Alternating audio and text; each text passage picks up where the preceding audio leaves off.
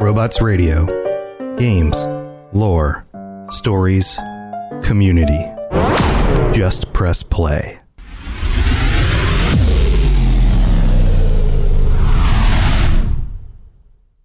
This podcast is brought to you by Anchor.fm, the absolute best and easiest way to host your podcast and get paid for it by running ads just like these. And take it from me, I've hosted at least seven of my podcasts on Anchor.fm. I recommend it to every show on our network. And other hosts are going to charge you upwards of $100 every year just to run your podcast on their host. Anchor.fm does it for free. So go check out Anchor.fm for more information.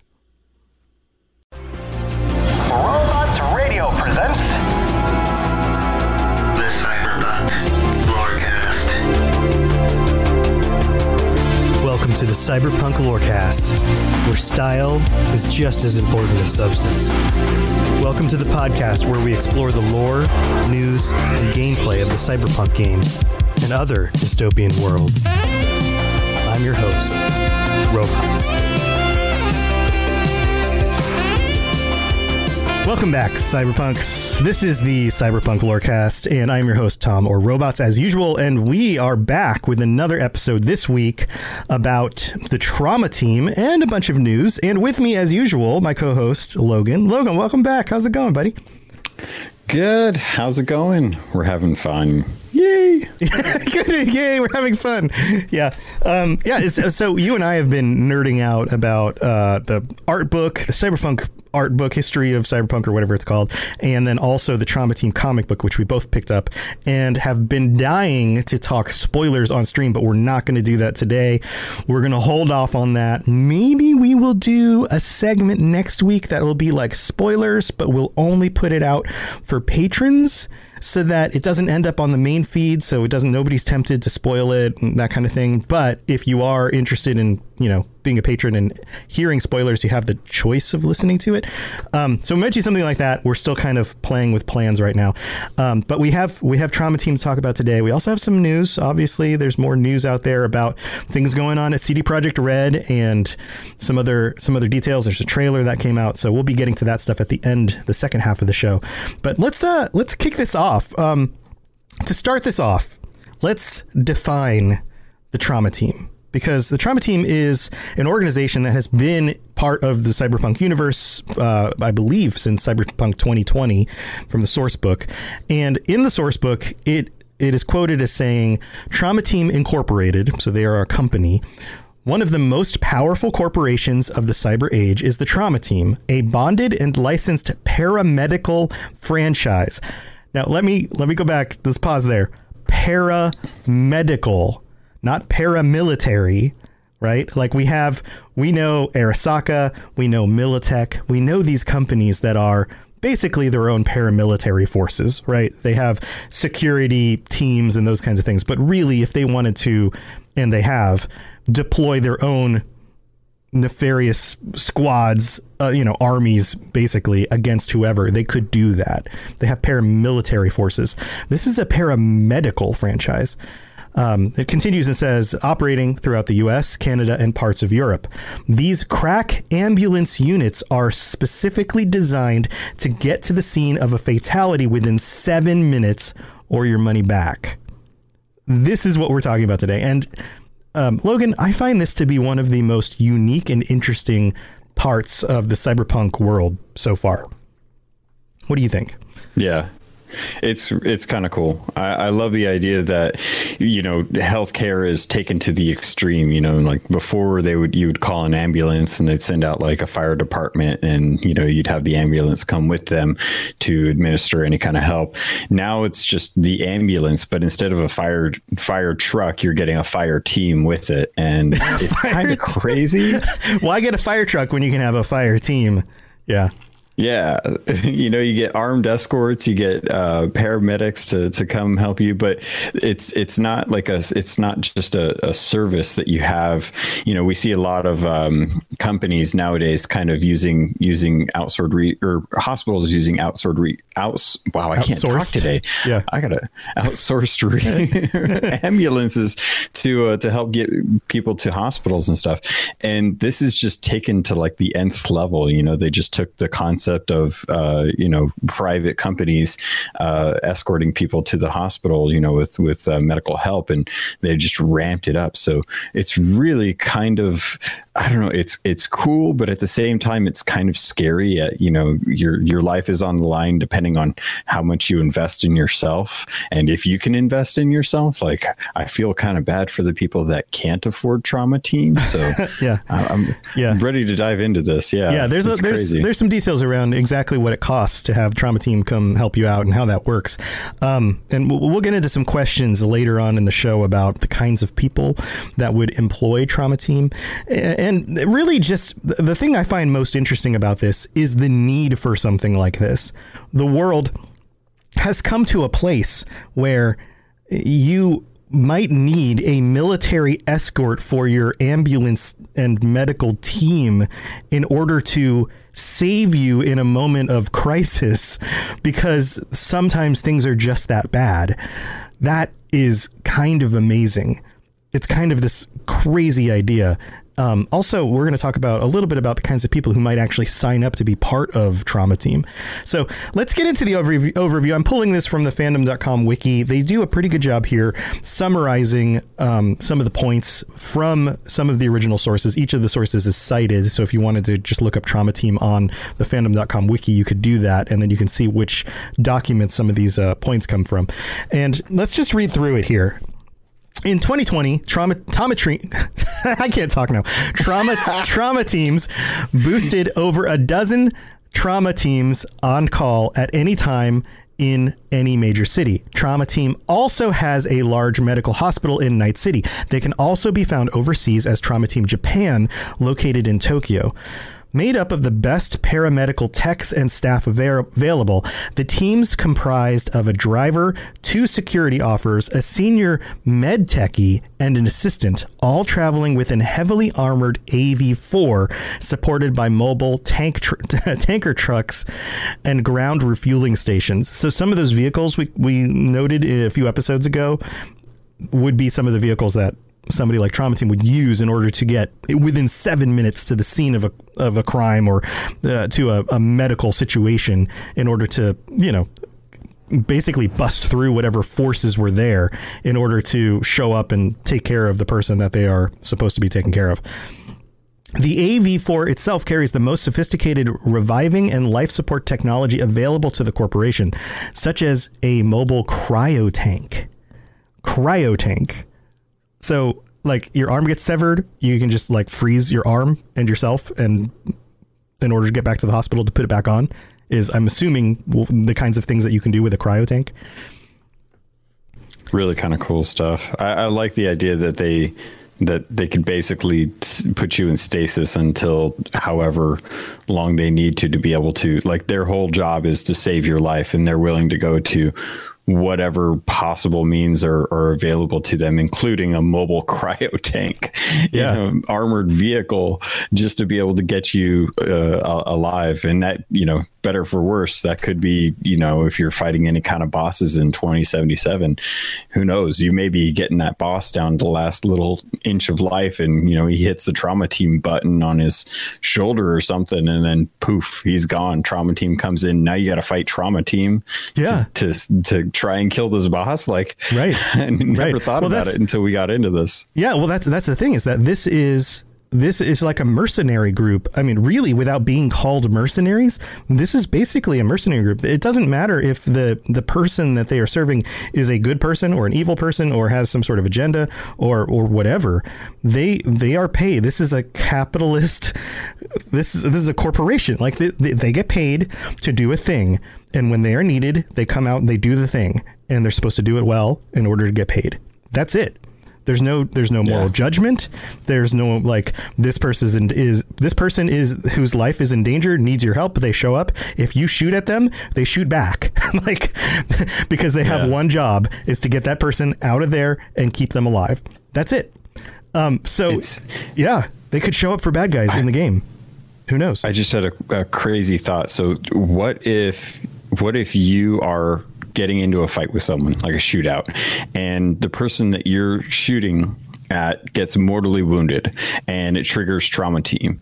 Uh, but as he's like you know trying to trying to to call in trauma team he lobs a grenade or something and one of his buddies uh, is manages to end up like hitting you mortally.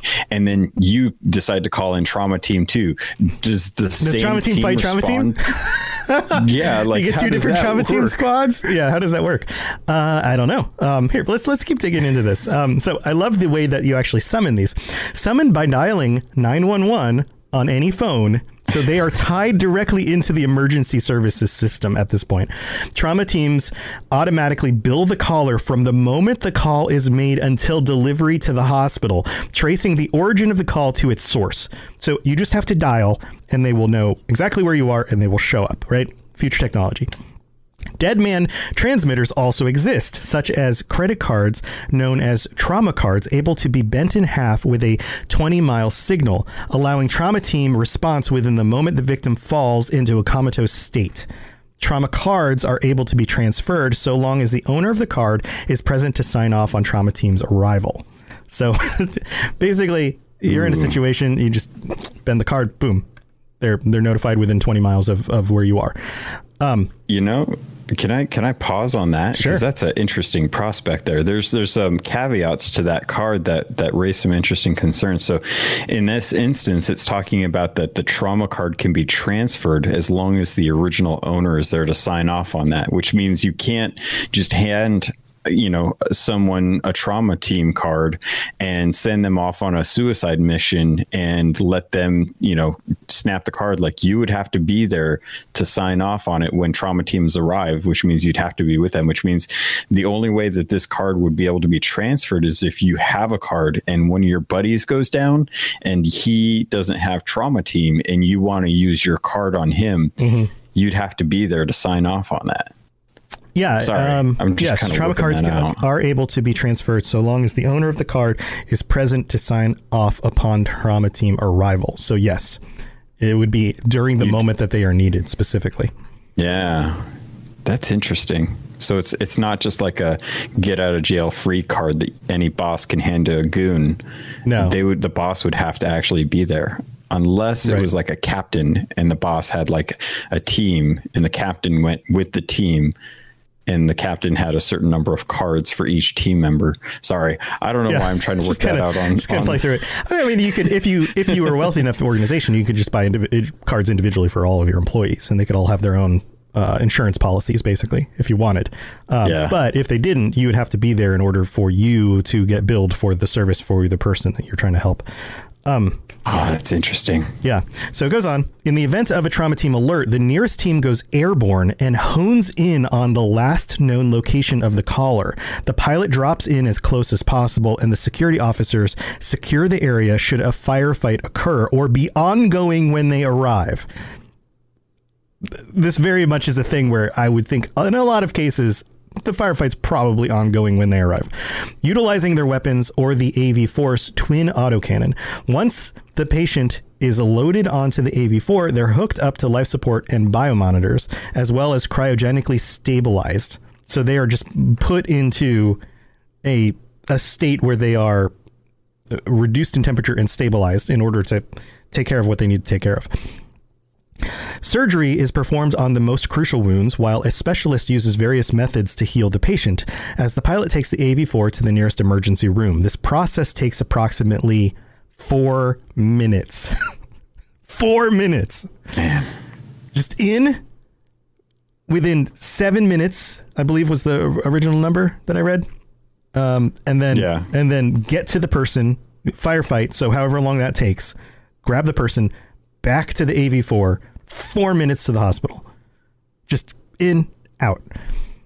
While responsible for reviving the stabilize and stabilizing any critical wounded, critically wounded patients, trauma teams are under no obligation to transport casualties to a hospital. With rates of 100 euro dollars per minute, most trauma team services are part of corporate group insurance policies or individual trauma team international accounts with 500 European uh, dollars monthly premiums. And we're going to get into this in the next section, the the costs of coverage here. So so that's how it works. Any other thoughts on this before we move into the different types of coverage? It's just crazy that uh, it- one thing that I did. No, I guess I, I kind of I guess it was European dollars. I always thought that they called them eddies, but it kind of makes sense that they would call it eddies from euro dollar. So I was I was that's confusing a, myself. That's a good that, question. I think we should probably dig into that in a future episode. How do the money situation actually works here? But, Yeah, um, yeah. As far as the team goes, I think it's it, it's surprising because I think as we were kind of discovering uh, Johnny Silverhand's life and, and kind of going through that in prior episodes, it's clear that the media that was working with Johnny uh, when he got attacked the first time, that it was uh, his trauma team card that he used and signed off on Mm-hmm. to save Johnny when he was attacked in that in that uh, the Johnny saved off And- on to save Johnny. No, that the media, The media uh, saved up. I can't. I think it's the media signed. Thompson. I yes, think was his yes, name. yes, yes, Yeah, I, yes. I recall that now. Yeah.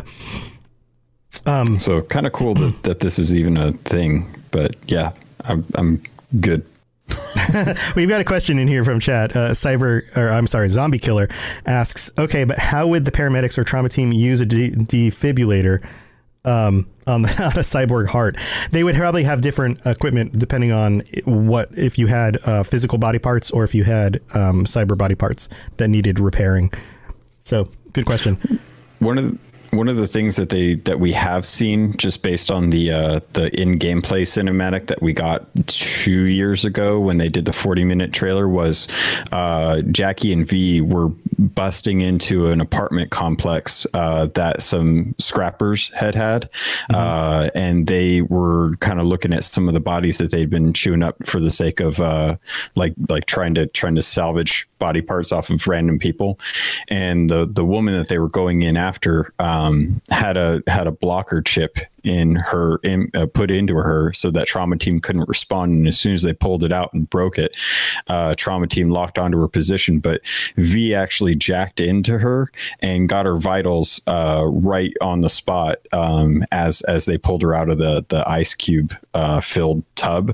So i would imagine trauma team if it was say like a cybernetic heart they would just jack into the person get the vitals get all the information and then be able to uh, assert uh, like decide whether or not they were actually going to be able to use like a defibrillator or they were going to have to use something else to kind of reboot the cybernetic heart or you know whatever they have to do to to keep it pumping Yeah, yeah. I'm sure there are a lot of different ways that they can uh, solve those things, and a lot of things that could go wrong depending on the complications of your physical setup. You know, what parts of you are human still, and what parts of you are cybernetic, and how do they interface? Um, I'm sure that people who work on trauma team and, and specifically medics who have, and, and this is why they have um, in the in, in the list of individuals here, you have a um, emergency medical technician, but then you also have a where was it listed?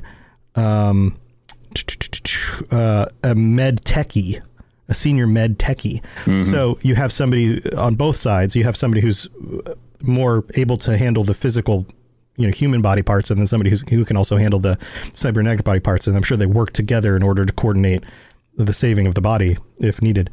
Um, assuming that they make it out of the situation alive and that they're both there to help the person upon extraction, because obviously if they're coming into a hot situation with firefighting going on, all of the teams, all of the members of the team may not make it in and out. That's one of the risks of being part of the trauma team is that you're going to come under fire. So there are different levels of coverage and trying to understand how much money this is is a little bit difficult because we don't live in the game right now and the world of cyberpunk takes place across multiple years and we're talking, you know, all this is funny money right now, but we can compare the amounts to the amounts for the other levels of coverage.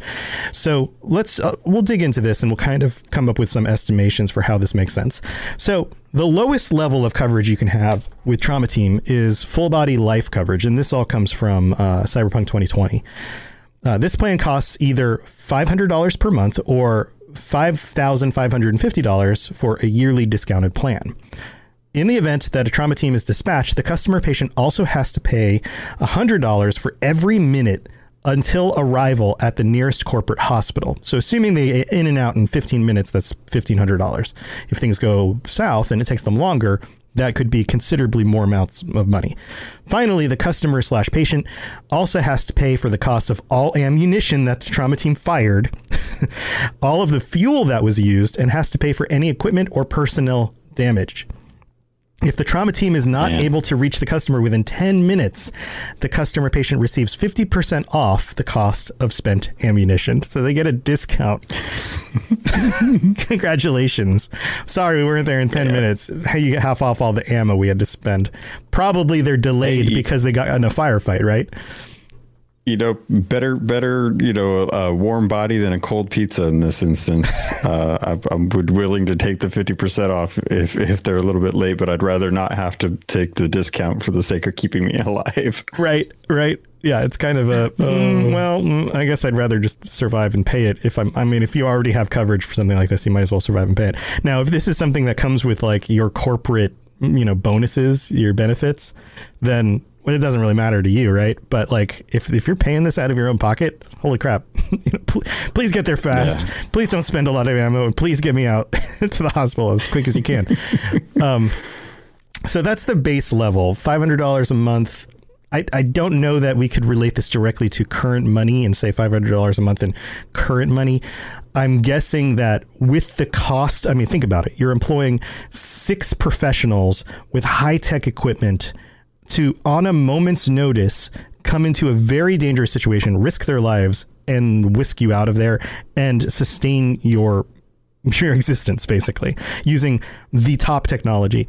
$500 a month in this situation can't be that cheap because that, uh, that's you're getting a lot. Yeah. So that's already has to be a significant amount of money in this world. Second level is corporate coverage slash corporate executive coverage. The corporate coverage plan costs fifteen hundred dollars a month, or six or sixteen thousand five hundred with the yearly discounted plan. The corporate executive coverage plan costs twelve thousand dollars per month, or one hundred and twenty thousand with a yearly discounted plan. so, holy crap! Now we're moving up, right?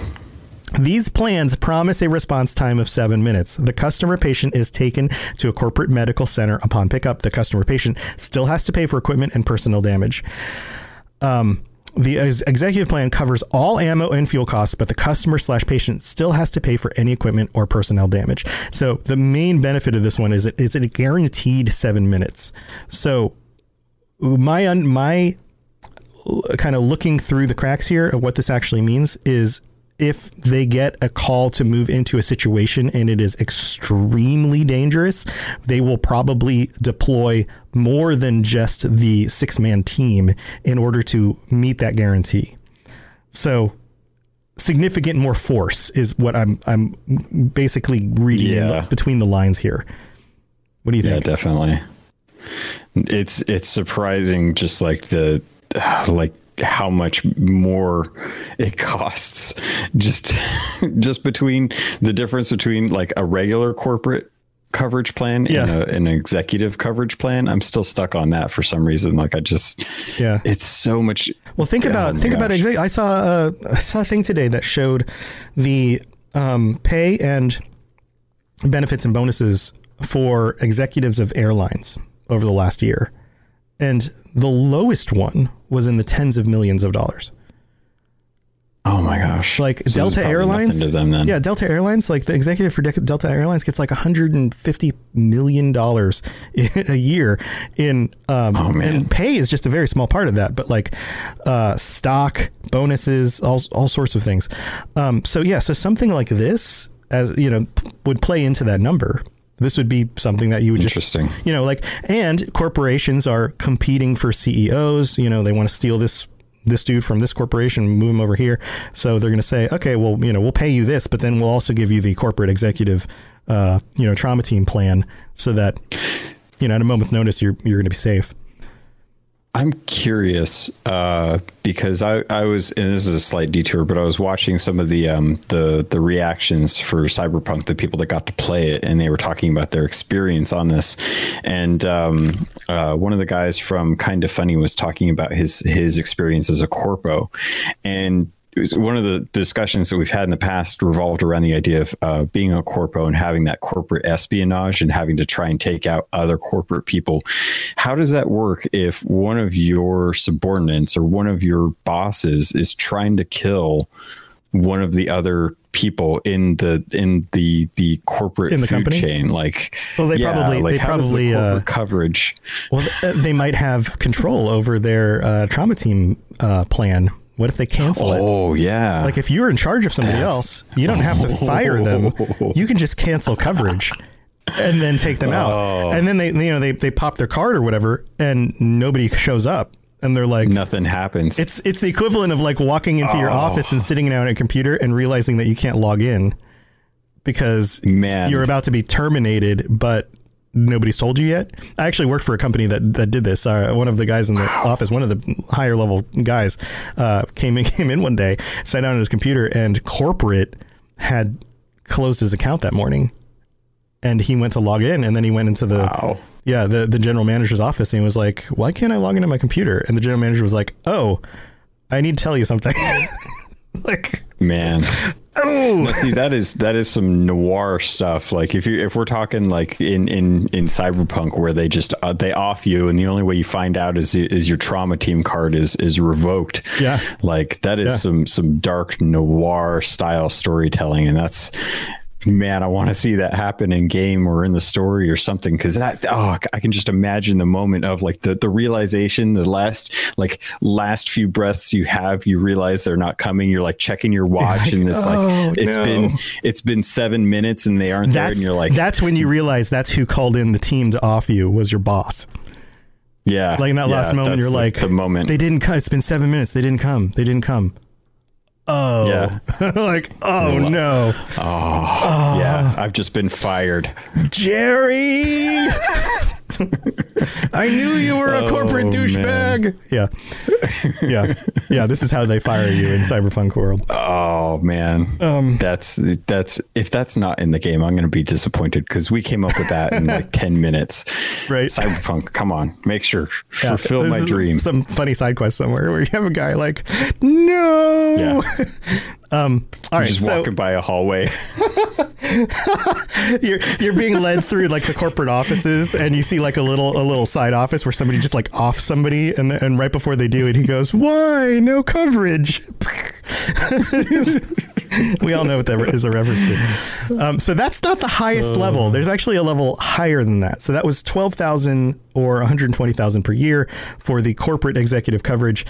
The highest level here is high priority coverage, which costs thirty four thousand per month and does not have a yearly discounted rate. This plan comes with a gold trauma team incorporated card, which I'm wondering if we're going to see any of these in game. Like if you like see somebody gets taken out and you look and what's what remains is a gold card, right? Um, the response time for this plan is three to five minutes, which Trauma Team claims is the fastest in the business. Once the customer slash patient is picked up, they will be taken to a corporate hospital instead of a medical center. All ammunition and fuel costs are covered, but the customer slash patient still has to pay for any equipment or personnel damage. So, three to five minutes. Gold card. What do you think? What do you think? I think it's really, really expensive. Like I, I'm serious. I'm looking at that number and I'm like, how much do I make a year? And then knowing that it's not an annual, not knowing that there's no yearly rate, like they they expect that if if you are paying this much, there's a good chance that you're you're not long for life. Like mm-hmm. y- you must be pretty pretty high value target if if you have to get one of these. But three to five minutes is is significantly better than ten minutes. Uh, when, yeah. when you're looking at like If you're bleeding what's out, covered. And the Sure. the the thing that still kills me about this is the fact that that uh, the customer and the patient still pays for any equipment or personal damage. Like, really, for thirty four grand a month? Uh, well, no. In this one, in this one, a- ammo and fuel costs are covered. Uh, but yeah, but the customer patient still has to pay for equipment and personnel damage. Yes. So yeah, Yeah. like that's crazy. yeah. For for thirty four thousand, like you should be okay. So Well, think about it. If uh, if the AV4 goes down, let's say the thing crashes. How much do you think that Yeah. costs? That thirty four thousand a month isn't going to cover for that, even just that vehicle. prob- probably millions, right? But how Yeah. long have you been paying this this monthly rate with no Sure. yearly discount? But that's though? insurance, right? Yeah. That's that's how they get you. Is that you pay Yeah, that- monthly? it adds up. By the time you actually use it, it's like not even That's how they ten percent of the total amount that you actually paid for the thing, right? Yeah, So that's, that's Yeah. how insurance works. Yeah. It's it's yeah. It'll be interesting. Um, did you want to dive into the the stuff that we saw for twenty seventy seven? Um, what do you mean the stuff we saw for? Oh, yeah, by the way, I've got some uh, images to show on the screen uh, for you guys of trauma team members while we talk. Um, yeah, what are you thinking? Snazzy. Like, Uh, well, so when uh, in in the discussion that we were talking about with uh, the the uh, breakthrough video that we got a couple years back, um, it was interesting because uh, I was rewatching it last night because I wanted to to try and remember what the trauma team had kind of said and did um, when they came to pick up the the client, and it was interesting because. Um, they recognized that the woman that they were rescuing had a platinum level membership, which is higher, in my opinion, than the gold team trauma card, which we were just talking about. And I can't Yeah. even imagine, you know, if if we're What looking at mean? the corporate executive, yeah, the corporate le- executive level is is uh, twelve thousand uh, or 12 grand a month. The the high priority, the gold is 34. I can only imagine that the platinum must be in the 60,000s or 70,000s a month to to have that coverage and that coverage must be like, you know, within 3 minute time frame, like all expenses paid, all ammunition, fuel, personal damage, equipment, like everything's got to be covered by by a platinum level.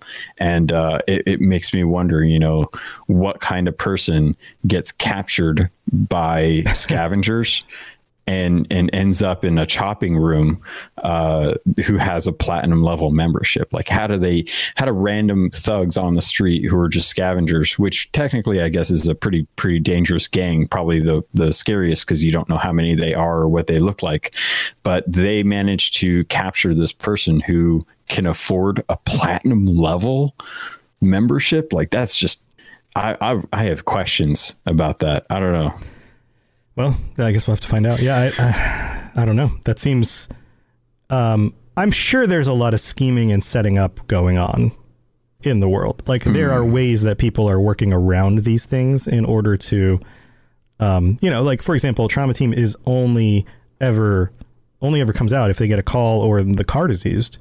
So before that happens, if you can get to somebody and they don't use the card or they don't make the call, then the trauma team doesn't show up. That would be interesting. Yeah, the the fact that you have to initiate it, uh, or you have to get to a point where you were fatally wounded. Right. So what if you don't activate. fatally wound them? Like what if you what if you kidnap somebody? It doesn't necessarily mean trauma team is going to show up. Um, so there's It's kind of scary. yeah, there's there's ways of Like- working around this. Like this doesn't guarantee Yeah. all safety. This just guarantees that if you're in a life or death situation, that you have somebody who's going to come try to save you. That's about the it. fact that the yeah, the fact that the scavengers were even able to block the signal for her trauma team card just by one chip in her head, even that's kind of kind of scary to think you know you you could like this insurance could cover you for life and death uh but it's it's not it's you know it's completely worthless if they can get in to you without hurting you fast enough to block the chip uh, because it doesn't seem like these guys care much about protecting you so much as just keeping you alive when Right. that's the worst like it's not they're not bodyguards so it's that's interesting like Yeah, they you have- get that false sense of security they have one goal, and if that one goal is circumvented, then know, or they show up and you're not actually in danger. So I, I have leave? a quick question. Uh, and, and and actually, I might want to check and make sure that we aren't going to cover this. Um, okay, so the one thing that I'm I'm curious about this is uh, how this system works. If say there's an abundance of fights going on in Night City and there's only so many trauma teams able to respond, does your level of membership trump other people's levels membership to the point where say you are a gold hoarder and uh, well that's a weird way you're a gold card member and uh, the there's you know there's a team out that's working on just a full body coverage you know like a, a, a regular Right. you know n- nothing. And you snap that card like are they going to take care of that that lowest cost plan uh, first and then come to you, or or does your does your response time factor into Yeah. regardless of how busy it is? Because it's a Uh, I don't know. Uh, yeah, of the day. I, I would assume that you know some a company like this is if they're guaranteeing a certain amount of time to get to you, then they are also guaranteeing Yeah. that they have enough uh, teams on standby in order to handle whatever situation. Now, assume like if the city just goes to hell and everybody is like uh, you know like if some foreign entity comes in and attacks the city and everybody's in danger, then of course how to you know like how do you manage that, right? Like do, do they just give give you a, like a, a an error message or like a four where they're like, hey, sorry, we're experiencing heavy delays. Right. You won't be able to pre-order your Series X until Right. such and such a time, kind of thing. Like you get a discount or something if if Yeah. they can't respond to you fast enough. Yeah, and if and if that situation is happening, then are they even in commu- clear communication with their squads? You know, like uh, at what point does com- communication Oh, break down? be. Because it's there's open war. You know, like what if somebody is attacking Yeah. Mm. the city, attacking Night City, and then they signal jamming everything, and you know, like I mean, at some point everything just falls apart if it becomes too too crazy. But yeah, for probably for everyday situations, they have enough squads to handle whatever's going on. Would be my guess. so cool. I love Um, yeah. it. Yeah, it's cool stuff. Um, so uh, there's some other information here. I just kind of want to breeze through real quick before we move to news. Yeah, yeah. Um, operations during the time of the red. So we don't have the full uh, release for the you know the time of the red yet, but we do have a little bit of information here. Uh, due to the collapse of many corporations during and after the fourth corporate war, trauma teams suffered like many large corporations did. By 2045, trauma teams are now independent franchise-owned groups patrolling cities and responding to injured victims, operating from an AV4 urban assault vehicle of ambulance configuration and a belly-mounted minigun. Trauma teams include a driver, first aid operative, two or more solo security agents, as well as a dispatcher. So things continue to evolve a little bit. The most interesting part about this is that they're franchise owned. So they've gone to a franchise model rather than just completely corporate control. So that's kind of interesting. Um, business model scary, in honestly. 2077. Yeah, in the Cyberpunk 2077 mission breaking through, Trauma Team client Sandra Dorsett is shown to have a platinum level membership. This is what you were talking about. Advertising Yeah. materials for Trauma Team visible in a mega building lobby promise a three minute response time, apparently having improved since 2020. So platinum level is three minute guarantee. So crazy stuff. Absolutely crazy stuff. Um, any, The idea of a of a franchise owned groups kind of concerns me because I, I mean, when you have a corporate structure, one of the one of the guarantees of having a corporate structure is uniformity down the line from the top to the bottom. You can expect the same thing from McDonald's, regardless of which McDonald's you go to. But if you go to say like a Subway, where there's franchises, you don't always get the same quality sub that you get. And if you know we're talking trauma team here, and you're paying 34 grand a month for you know a gold level membership but your franchisee in the area is kind of on the lazier side with their equipment or their upkeep or their just regulations and they aren't quite following to the corporate standard then you may not make it and there may not be someone to, to call in and complain later on so Yeah. I, I it's kind of kind of worrisome in that aspect. Uh, I, I don't know. I, w- I feel like I would prefer to actually have just a straight out corporate run company if it, if that was what it came down to. Yeah, yeah, it uh, d- definitely opens up other potential issues with the way that th- that's managed for sure. Um, also, to kind of wrap this up, I have some other images. I've shown some of the images that we got with uh, Cyberpunk 2077, uh, including this one, which is a screen capture from uh, some of the gameplay with one of the AV4s, uh, and you can see kind of the medical ship setup with the side opening door that the team can easily rappel out of, jump out of, you know, land, walk out of, however they need to manage to get in and out of the vehicle. Um, it's like a hover car for those of you who can't see the image because you're on audio. Also, and one of the reasons why this is something that we've been talking about a lot is the comic book, the Trauma Team comic book, which is really interesting. There's um, an image here from, oh, it's all blurry. Let me see if I can get a better version of this image um, from the comic book. The art, what do you think about the art in the comic book so far? It's so beautiful. Oh man, I'm I'm looking at it and it's it's actually I don't think I have it with me. Um, but yeah, I was looking at it and I I absolutely I can't wait for the next uh, issue. Issue next issue is coming out in October seventh. Uh, so not not too far from when we're recording this, and I want to go pick it up because the ending to it was is I still want to talk about it, but we're not going to. But uh, wanna, yeah, yeah, we don't want to spoil things. So here you have Yeah. um, an image of uh, one of the ships taking off and returning, um, or actually, I believe at this point they're taking off from the medical center. Um, but uh, you know, simple image here. Check this one out. We've got another one of um, the team in a corridor, and you can see, you know, they're moving like the positioning here is interesting. I, well, one, I love, I love the. Uh, there's kind of a messiness to the art style, if that makes sense. It's it's very loose and it's almost uh, graffiti like, just like the walls of this room that they're in.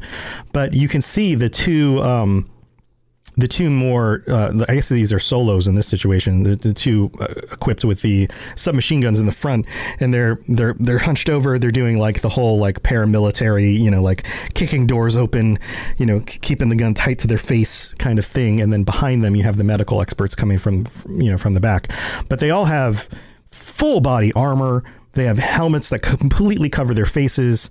Um, I mean, they're equipped to the nines and this is you know for those of you who are watching this live this is what the artwork looks like if you if you're interested in checking this out later and you haven't been able to make the live shows you can always check out our videos that go up on on the robots radio youtube so yeah so that's Yeah. that's trauma team i'm sure we're gonna find out more about them and um, like we've discussed i think there's gonna be some interesting places that we see them kind of slotted into 2077 through the story um, uh, let's wrap this up. Logan, this section's gone a little bit long. We've got some news that we need to cover pretty quickly at the end of this. But to kind of wrap this up, up, what kind of person? We've talked about the kinds of people who would hire trauma team. You know, corporate executives, maybe big wig gang leaders, whoever has the money and the need to protect themselves at a dire, you know, in dire situation. Um, but what kinds of people do you think would serve on the trauma team? Why would you do that? Like, they must get paid a ton, right? Yeah. Yeah, I, I imagine this has definitely got to be ex-military uh, people that have really high high value training for for instances like this, where they're going to be thrown into combat at a moment's notice. Uh, one of the interesting things that I think would be worth diving into sometime is, um, especially with comics, like how does being a trauma team member actually affect your your mental stability? Like, how do you cope with Yeah. what you're doing? You know, your your whole life is nothing but trying to f- stop other people from killing the person that you're told is the one that's the most important to do that. So, you know, you have to be morally ambiguous or ambiguous about the situation because you're you could potentially be killing people for the sake of trying to kill someone, but at the same time, your whole drive is to try and save everyone who can afford it. Right. So- right, and you're doing this Yeah. daily. Like this is your Yeah. job. Like you might go out on one of these calls every day.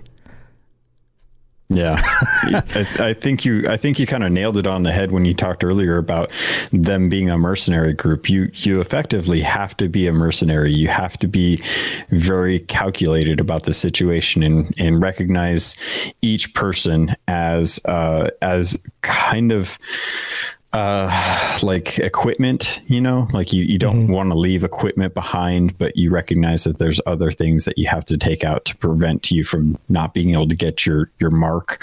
So you really have to be kind of cold about that. And if you aren't then you know you're you're gonna you're gonna run into some mental issues i would imagine. It takes a toll on everyone at some point. Yeah, I suppose so. Yeah, I think that's I think that's a good way to sum it up. All right, well, let's move on to the middle of the show.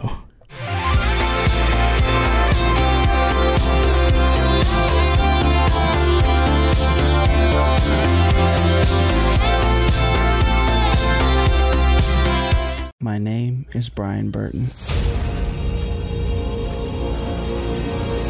It's been 26 years since the bombs fell. And since I've left the vault, I've been trying to rebuild. This isn't the Appalachia that I remember. There's so much more to everything going on. And I promise to find the answer. So if you're out there, if you're listening, just hone in on these coordinates. Remember, there's a place for you at the end. Omega. The Omega Broadcast Fallout Story is available on iTunes, Spotify, and many great podcasting sources. All right, guys, here we are in the middle of the show. It's the middle of the show. I need a, a little, I need a, like a, a song for specifically middle of the show. Um, well, welcome to the middle of the show. This is the part of the show where we thank our wonderful patrons, the absolute best, most awesome people in the entire universe. Thank you for supporting the show. If you are interested in making sure that we can keep doing this and want to check out the cool rewards you can get, like early episodes and ad free episodes, and potentially extra special episodes that we might be putting out in the future talking about spoilery stuff, then check out patreon.com slash cyberpunk lorecast and go go pull it up. It's in the it's in the links in the show notes and check out see if it's something you want to support. You can start at only three dollars a month. That's less than a dollar an episode. And if you'd like to pay more you can do that as well. It's kind of pay as you want above that. Uh, and and there you go. Um, we don't have any new ones to call out this week, but thank you to all of our patron supporters. Also, another way that the show is supported is through the sponsors of the Robots Radio Network, who sponsor all of the shows on the network, including audiobooks.com. And audiobooks.com has the best deal. We got the best deal. Some people are uh, giving away deals for two books for audiobooks.com. We have three books, including two VIP books, which means that by just simply clicking the link in the show notes, you can get for free three audiobooks this month. Super awesome deal if you are spending a lot of time in a car, if you are working out, if you are at work and you are bored, you know, counting beans or something and you want to listen to something while you do it, then this is a great way to do that. So go check that out, audiobooks.com. We've uh, in the past recommended the Blade Runner book that is that is in there. Actually, all of the books that I've looked up, I've I've been promoting this a lot on all of the different shows. Um, but every book that I've looked up, Elder Scrolls books, uh, Dungeons and Dragons books, fantasy books, uh, everything that I've looked up has been on there. They've I, I haven't looked up a book that they don't have. So if there's something out there that you you guys are interested in picking up and just haven't yet, you might as well get something like that for free, um, including the Witcher books. That's another one. The Witcher books are great. And if you're, I'm sure if you're a fan of CD Projekt Red, then you're probably a fan of The Witcher too. So, all right, guys. Well, that's that's it for the middle of the show. Let's move to news.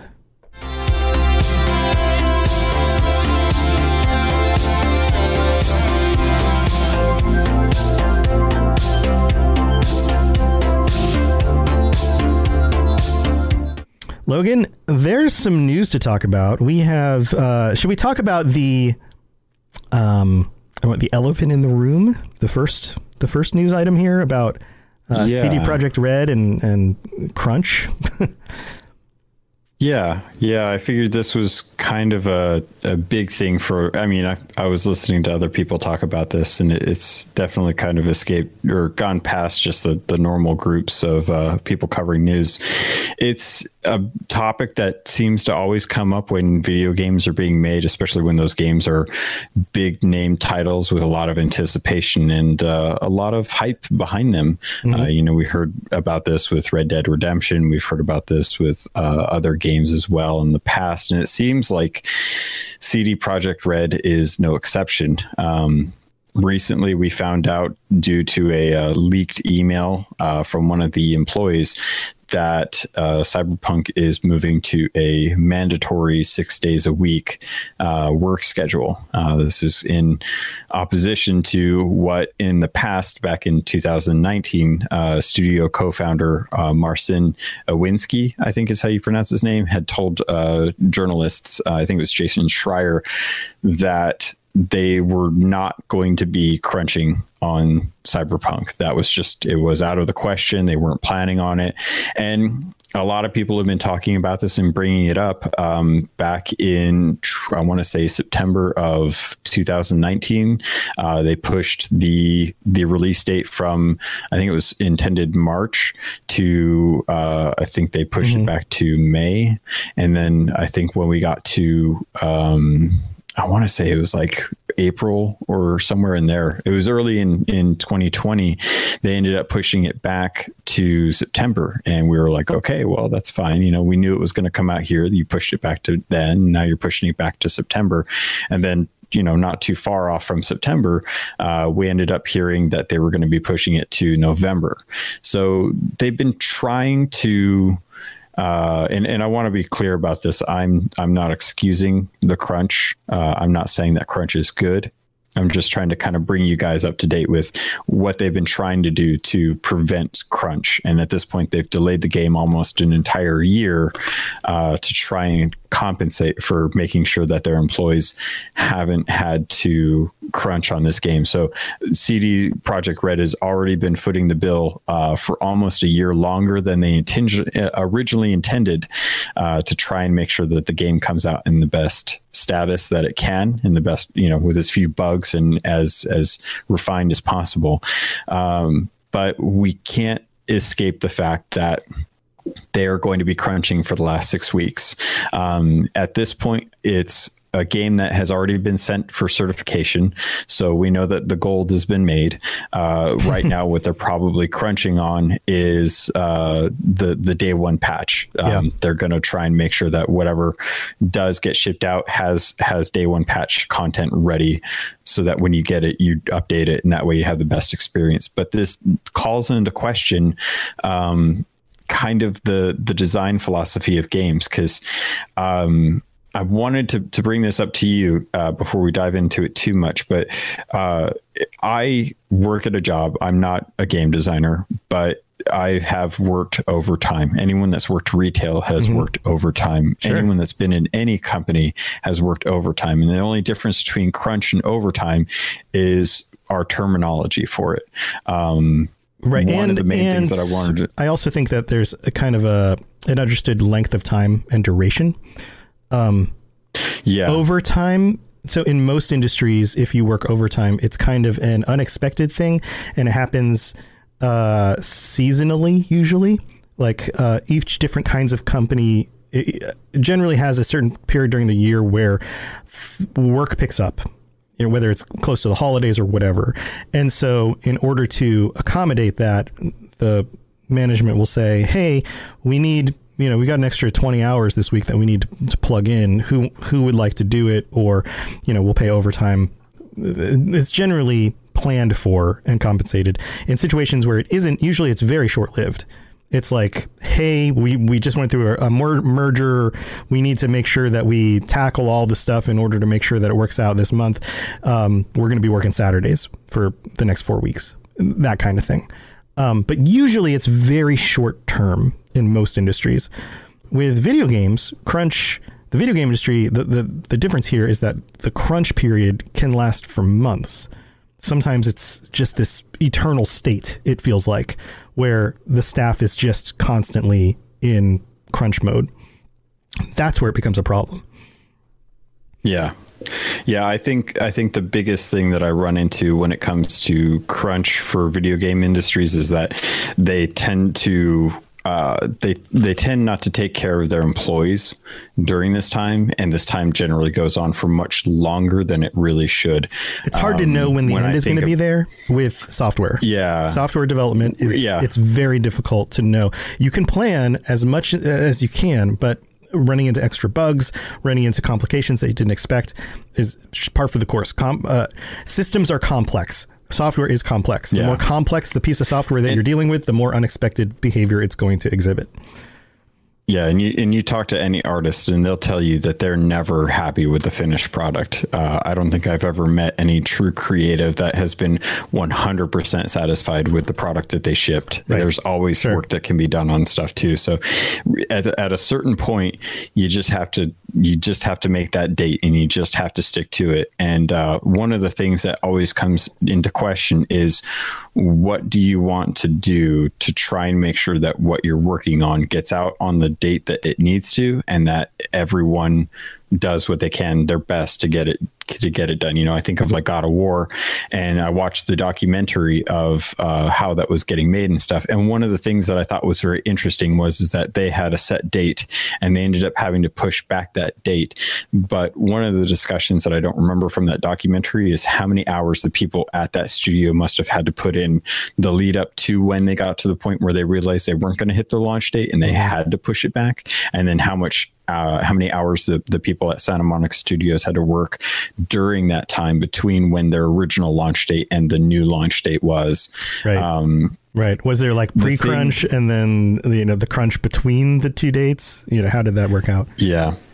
Yeah. So when I think of when I think of crunch, I, I think no differently of the the the UPS and the FedEx drivers every holiday season, uh, just you know busting their butts working you know 13 hour days to make sure that gifts are getting getting sent where they need to. You know, more and more people are ordering offline, and that puts a lot more strain, and a lot more traffic, and a lot more work on their hands. So to try and bring it back to CDPR. Um, I don't think that this is something I would want, but from my own perspective, knowing that I've been asked, I mean, I was Friday yesterday, uh, I was at work. My boss came over to me and asked if I wanted to come in for some extra hours for Monday. And I am in, thankfully, in a position in a company that allows me to say no and not have to worry about it. You know, we'll, we'll make it up, but if I don't have to work the overtime, I don't have to.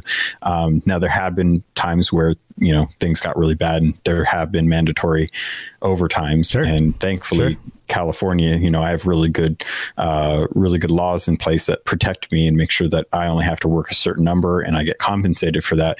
CDPR is compensating their employees for this extra time. They aren't getting this uh, unpaid. You know, they're they're getting paid. They're getting taken care of. Hopefully, I'm sure we'll probably find out. I'm sure that uh, Schreier will probably have an interesting, in-depth article over at Bloomberg at some point revealing the the the, the things that happened over at CDPR uh, with the lead up to November 19th.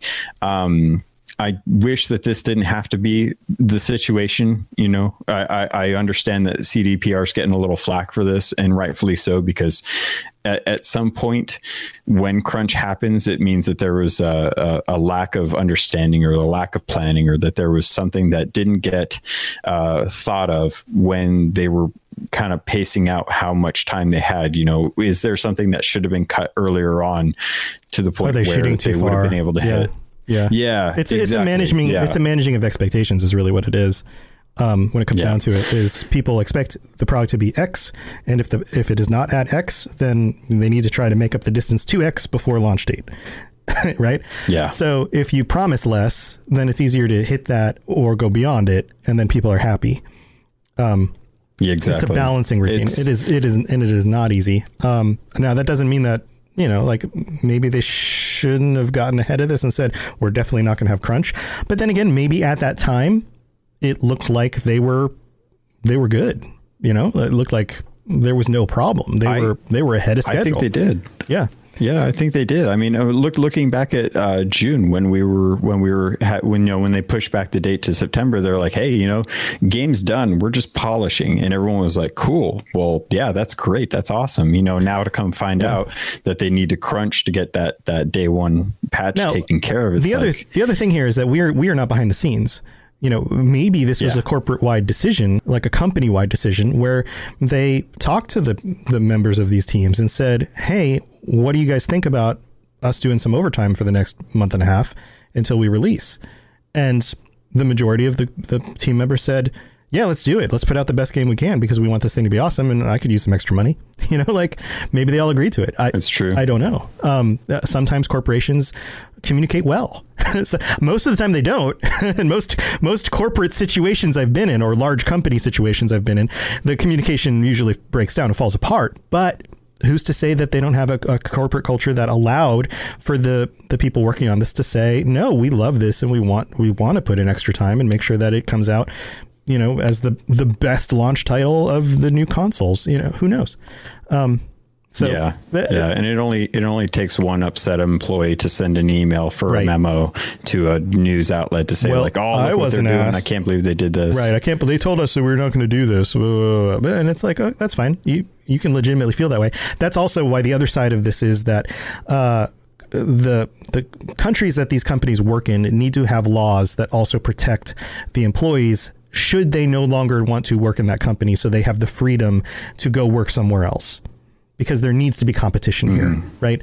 And and that's the other side of this is that the companies need to do what's right for the companies in order to make money, in order to keep everybody employed, but at the same time the individual employees need to be able to do what's right for them and for their lives and the lifestyles that they want to want to live. And again, it's a balance.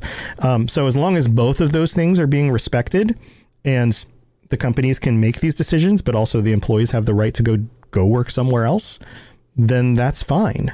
You know, everybody will figure out where they need to be, and the companies that are treating their employees better are the ones who are going to end up with the better employees um, in the long run, assuming that people have the ability to move between companies and that uh, non-compete agreements aren't keeping, which is becoming a bigger and bigger problem in the U.S. You know, like I, I had to deal with that. I couldn't work in a company that I worked in an industry I worked in for a year after a merger happened, and it was none of my fault. I was doing an excellent job.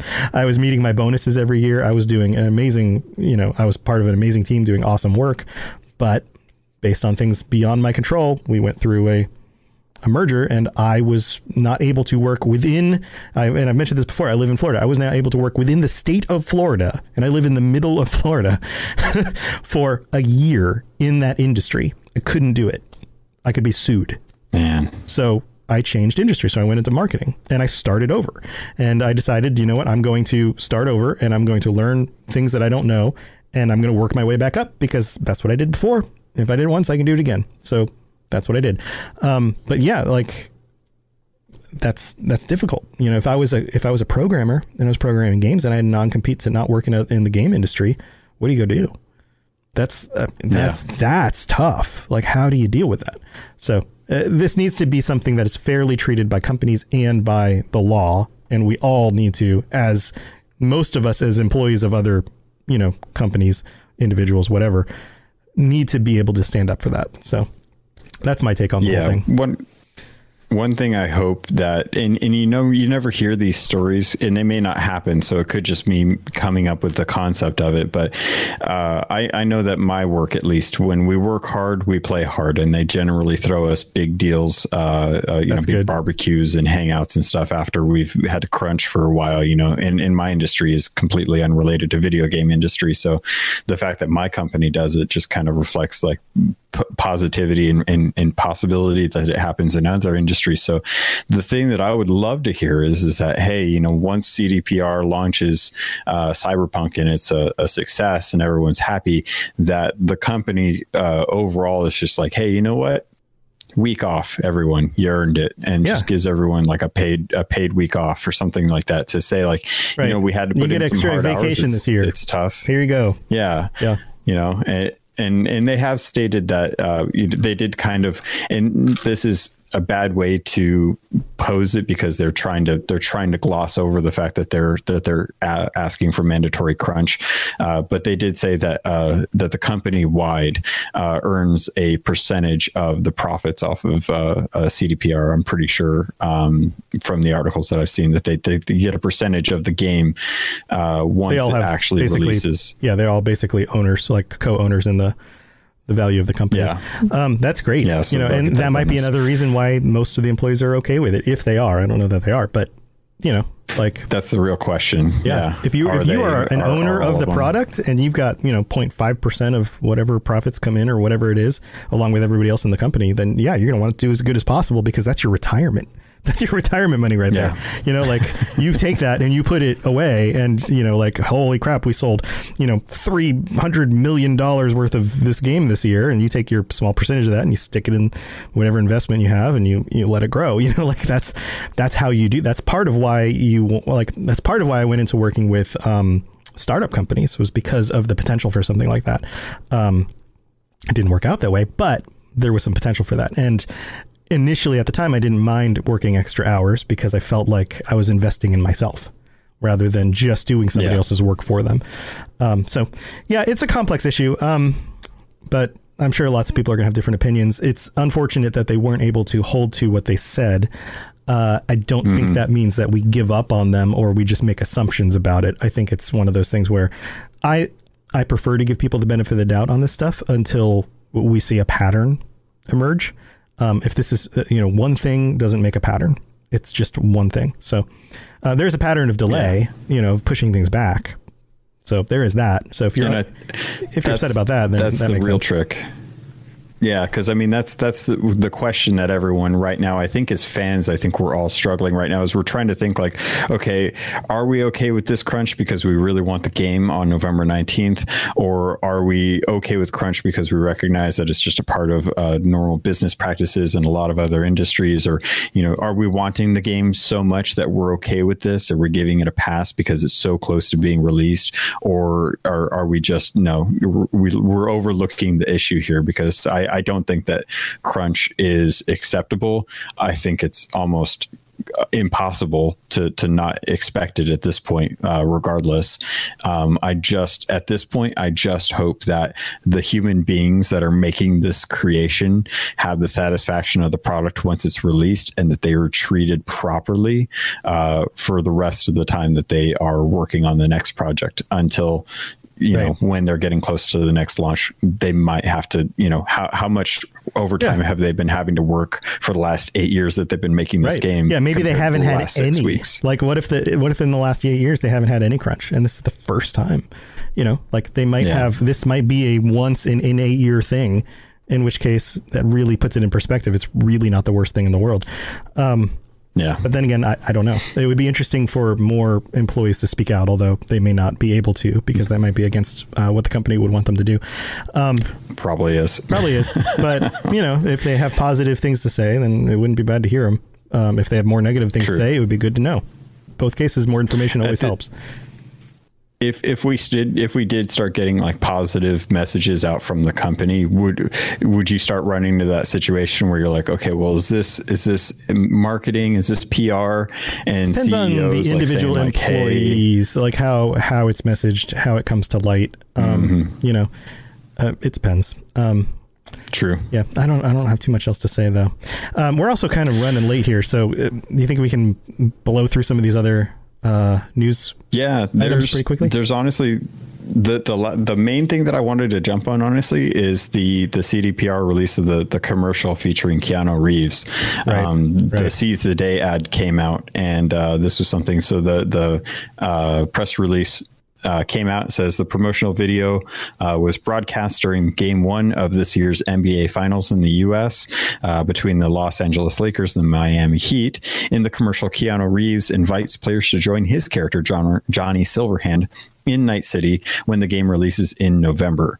Uh, watch the Seize the Day commercial on YouTube if you're missing it. Uh, we'll, we'll hopefully we can get a show note or show notes. Uh, yeah. We'll have the link And uh, so, and it just mentions that um, Cyberpunk 2077 is going to be released on November 19th on PC, Xbox One, PlayStation 4, uh, with a version of Google Stadia uh, set to launch in the same year, which means not at launch, uh, Yeah. and that the uh, the the play playable versions on the Series X and the PlayStation 5 will become available uh, at a later date for free.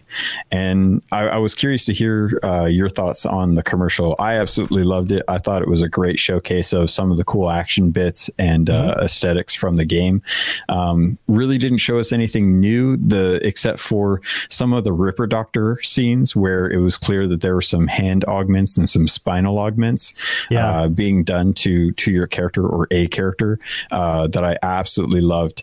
And um, yeah, I just I, I love the idea of uh, Keanu Reeves really kind of championing on this game for us um, in a time when Everybody I, loves I just Keanu need Reeves. more Keanu. I just need more Keanu. So eh, seeing him and seeing a commercial. It, it, it'll be nice because my wife will see it and then she'll recognize like oh hey that's my husband has that console thing in the living room about that thing that was Oh, just yeah. on the TV Keanu Keanu says the thing my husband does is cool. Okay, I'm cool with it now. the, the Pretty thing about much. everybody loves Keanu Reeves. He's such an awesome guy. Like he's he's such a nice guy. Like he seems like one of those few Mm-hmm. people who's like really level headed in Hollywood. You know. Also, his speech patterns have to be some of the most unique. There's something about the way that he talks, and I haven't been able to Mm. Put my finger on it. It's like everything has this relaxed gravitas. You know, like there's something about it does it's like important, but also like, ugh. like there's like yeah almost like it's. I, I- don't want to say it's bad. It's just different from the way anybody else talks. Like It's he's not a bad actor. He's a good actor. He's done a lot of different roles. You know, oftentimes he gets put in like you know like action guy roles, but he's done a lot of different roles. He's you know he, he's been distraught and angry and upset. Like every type of emotion he can display. Like he's not. He's a good actor. There's just something about, and I think it's just his inherent speech the way that he talks. I don't know. I, I don't know if this is even worth bringing up.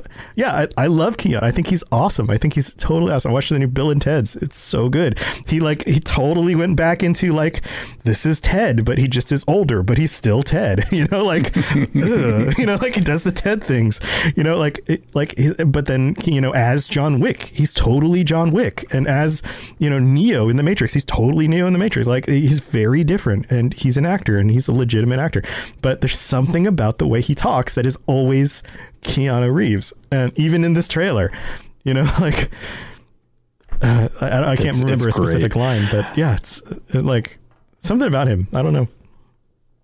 Yeah, he, he's uh, he's great. I, I just love. He brings a lot of uh, earnest with every every word that he he says. You know, everything Yeah. that comes out of him, he just feels like so adamant about like being at the moment in that moment. He's always constantly thinking. You know, whether he's talking about Yeah. agents or jacking into the Matrix, or you know, he's he's out there like talking about you know, the importance of of his his love for his wife. That was, you know, I'm not going to get into to, Sure, uh, sure. Or John the Wick, dog. but- yeah, you Yeah, killed dog. my You know, he- dog. yeah, like, like I can't believe you did that. It's Right. like, oh, Right. okay. I'm sorry I did that now. yeah, I'm thinking I'm back. Yeah, like there's Yeah. just something about the, The delivery lines. that's just like it's uniquely him. Yeah, yeah. Although I will say that it's it's still really ironic that it seems a majority of his his career has been playing roles named John or Johnny. yeah, that happens I with a lot of actors, um, where they get like, uh, like I mean, obviously he's not playing roles where his name's Keanu, but uh, oftentimes actors will end up in True. roles where they are named the same as what they are named, or they end up with like a certain name. Um, but yeah, that comes up regularly for some reason. Yeah, I don't know. Maybe they just look like that kind of Mm-hmm. Really person. funny. Um, yeah, funny stuff. All right, dude. Yeah, if you haven't looked up the video, go look up the video. Um, the other thing to note about this is some people are like, "Oh, they put it out after this bad news in order to kind of change the conversation." Uh, No, we're X number of weeks away from release. There, this was probably scheduled months ago. you know, I mean, come on, Yeah. like this was going to come out right about now, no matter what. So, yeah, we're we're seeing Halo Nerf guns and Halo Infinite pillows right now. It, the game got delayed. This is just how marketing works. We're going to run into this stuff as you lead up to a launch, and if there's promos set in place, companies have already been paid. They're going to execute regardless of whatever you know stuff is going on with the the designers of the game because that's a, a totally different section that deals with that. They're going to be doing stuff to So- positively promote the thing that they were going to be positively promoting anyway. Like that was the plan always. So, yeah. Mm-hmm. Anyway, yeah. all right. Well, I think it's time to wrap this up. We've gone, man, we're, we're turning into an hour and a half long podcast. So try to keep these things at an hour so they're digestible. But there's Oh, just man. so much to talk about. So much cool cyberpunk stuff. Um, thank you, everybody, for joining us during the live stream and the chat. Thank you for the comments and conversation. Um, the things that we couldn't call out, well, hopefully we responded to in text while we were doing this. Um, also, if you are able to join us next week, we will be back at the regular time, 9 p.m. Eastern, 6 p.m. Pacific on twitch.tv slash robots radio. And if you want to check out our beautiful meat faces, on video after this and you weren't able to join us live to see our beautiful meat faces, we have the most beautiful faces. Uh, people tell us this all the time. They're like, you are the two most beautiful podcasters in podcasting All the time. all the time. And we're like, oh, go on, go on. I mean, uh, no, whatever. Um, but yeah, you can check us out at uh, Twitch or at YouTube on the Robots Radio YouTube channel. If you just search Robots Radio YouTube, it'll come up, or you can go to robotsradio.net. Logan, do you have anything else going on this week to talk about before we go? Keelhauled podcast as always. If you guys want your Sea of Thieves news, I got some interviews lined up for the next couple weeks, hopefully. And uh, hit me up on Twitter at CAPT underscore LOGUN. Uh, come chat with me and uh, Tom in the Discord for Robots Radio. We'd love to have some more conversation around uh, Trauma Team and what you guys thought of the comic and what you're looking forward to with uh, future uh, editions or issues. And that's it for me. Cool, cool. I'll be hanging out after our stream. I am now officially doing office hours on Monday, Mondays, Wednesdays, and Saturday nights after the live shows. So Monday night's the Fallout Lorecast, Wednesday night is the Dungeons and Dragons Lorecast, and Saturday night, of course, is this show, the Cyberpunk Lorecast. And after I'm done with the episode, sometime around usually 10 or 10:30 p.m. Eastern, I will be hanging out answering any questions you guys have about podcasting, YouTube videos, streaming, g- gear and equipment. I've got plenty of it that I can tell you about. I've spent too much money on all this stuff, um, or even marketing, how to get you know the products that you're making, the content that you're creating out there for people to find. Um, so uh, you're welcome. Chat chat if you are here and you have some questions. Feel free to stay. I will chat with you guys and hang out. And then later on tonight, I'll probably be streaming some Fallout 76. So that's what I got going on. And if you aren't able to make it here this week, don't worry. I'll be back. I'll be back on Mondays, Wednesdays, and Saturdays moving forward after each of the shows. So, all right, Logan, I think that's it. Everybody, stay safe in Night City. We'll see you next time. Later.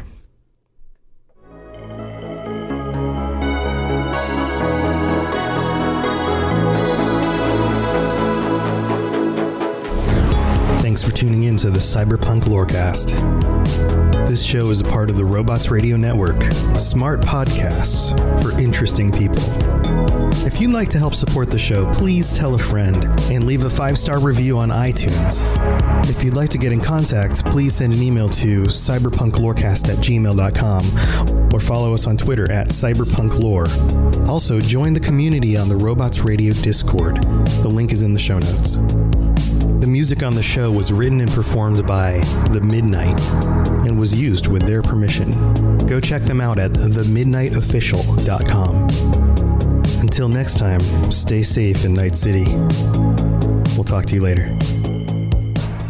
You've been listening to a Ro- Hey, friends, this is Robots, the creator of the Robots Radio Podcast Network and host of the two original shows on the network the Fallout Lorecast and the Elder Scrolls Lorecast.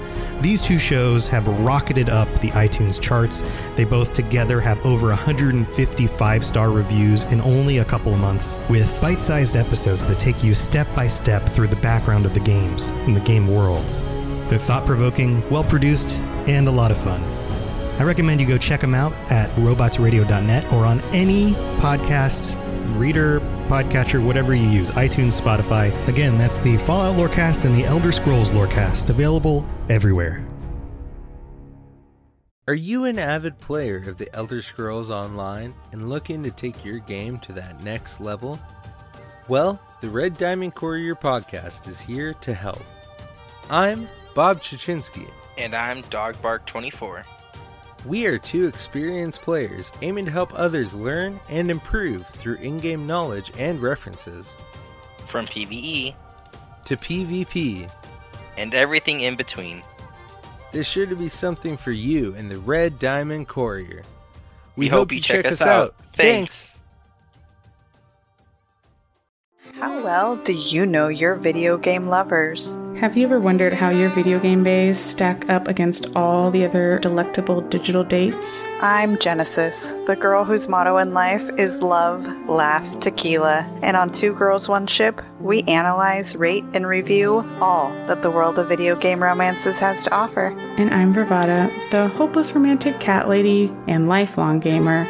But you should know that our podcast centers on character and romance analysis and doesn't shy away from exploring the fun of physical connection. Or from the deep emotional connections built between two characters using specific in game dialogue and the overall narrative journey. So join the two girls, one ship shipsters, and remember beauty is in the eye of the controller.